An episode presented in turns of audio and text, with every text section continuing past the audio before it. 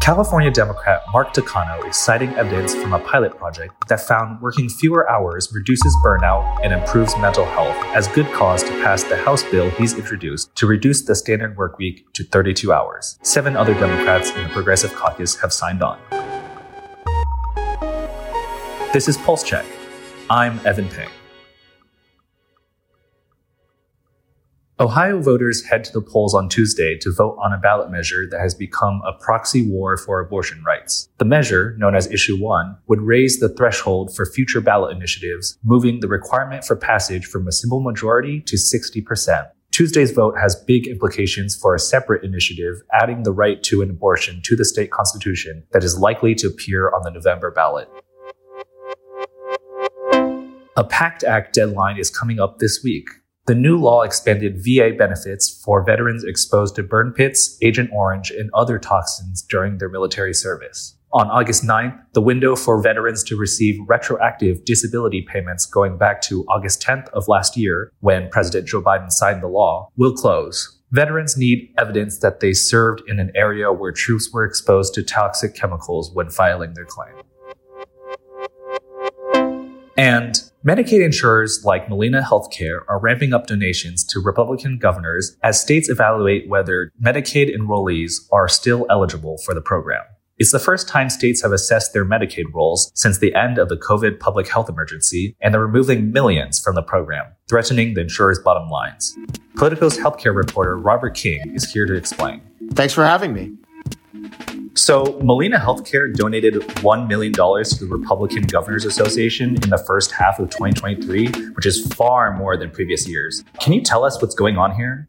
So, Molina is one of the largest Medicaid managed care plans in the country. And what that means is, is that it is a private insurer that runs the Medicaid program on behalf of a state. So Molina has about 80% of its revenue from the Medicaid business, but they did not really get back to us on why specifically they've increased their donations so much to the Republican Governors Association. And how are managed care organizations working with governors in their states to minimize improper Medicaid coverage losses during the redetermination process? Sure. So, a uh, quick background on what redetermination is. Basically, at the start of the pandemic, states got enhanced federal funds for Medicaid as long as they didn't drop anyone off of coverage. And that requirement to keep people enrolled went away on April 1st. So, states started on a rolling basis to disenroll beneficiaries who were no longer eligible for Medicaid. And this is a huge task for states, obviously. And so managed care plans have a really big incentive to ensure that they don't lose a lot of coverage since their Medicaid business swelled since the start of the pandemic. So they've been working a lot with states on outreach, on trying to find these beneficiaries to let them know that, hey, you're going to need to fill out some paperwork and ensure that you remain eligible for this program. And if you're no longer eligible, here are some other coverage options, which can include the Affordable Care Act insurance exchanges.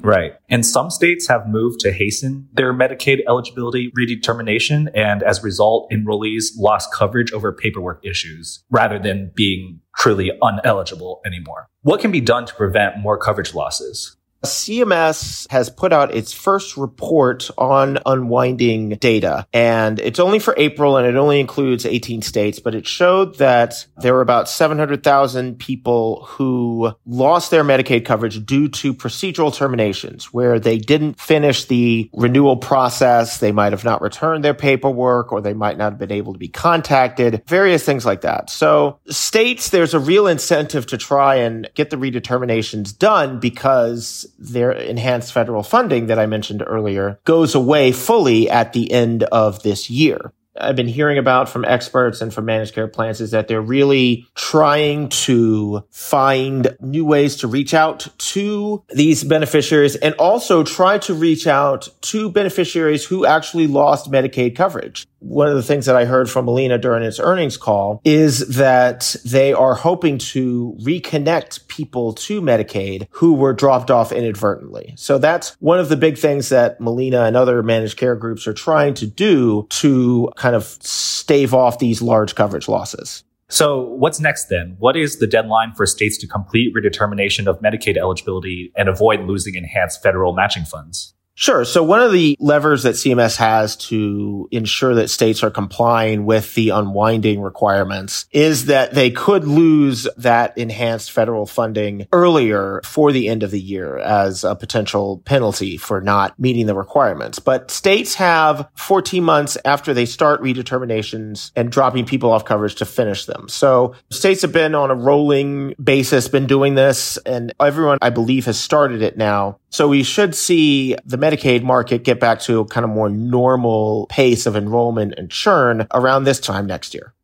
Well, thanks so much for talking to me, Robert. Thanks for having me. And Politico has a new podcast. Politico Tech is your daily download on the disruption that technology is bringing to politics and policy. You can find Politico Tech wherever you get your podcasts. And that's our show. Our music is by the mysterious Breakmaster Cylinder. Afra Abdullah is our producer. Annie Reese is our senior producer. Our healthcare team editors are Eli Reyes, Dan Goldberg, Barbara Van Tyne, Beth Belton, and Sean Zeller. I'm Evan Peng. Subscribe and follow Pulse Check for a new episode every day. And subscribe to our newsletters where you can read this recording Pulse, Future Pulse, and Prescription Pulse. Thanks for listening.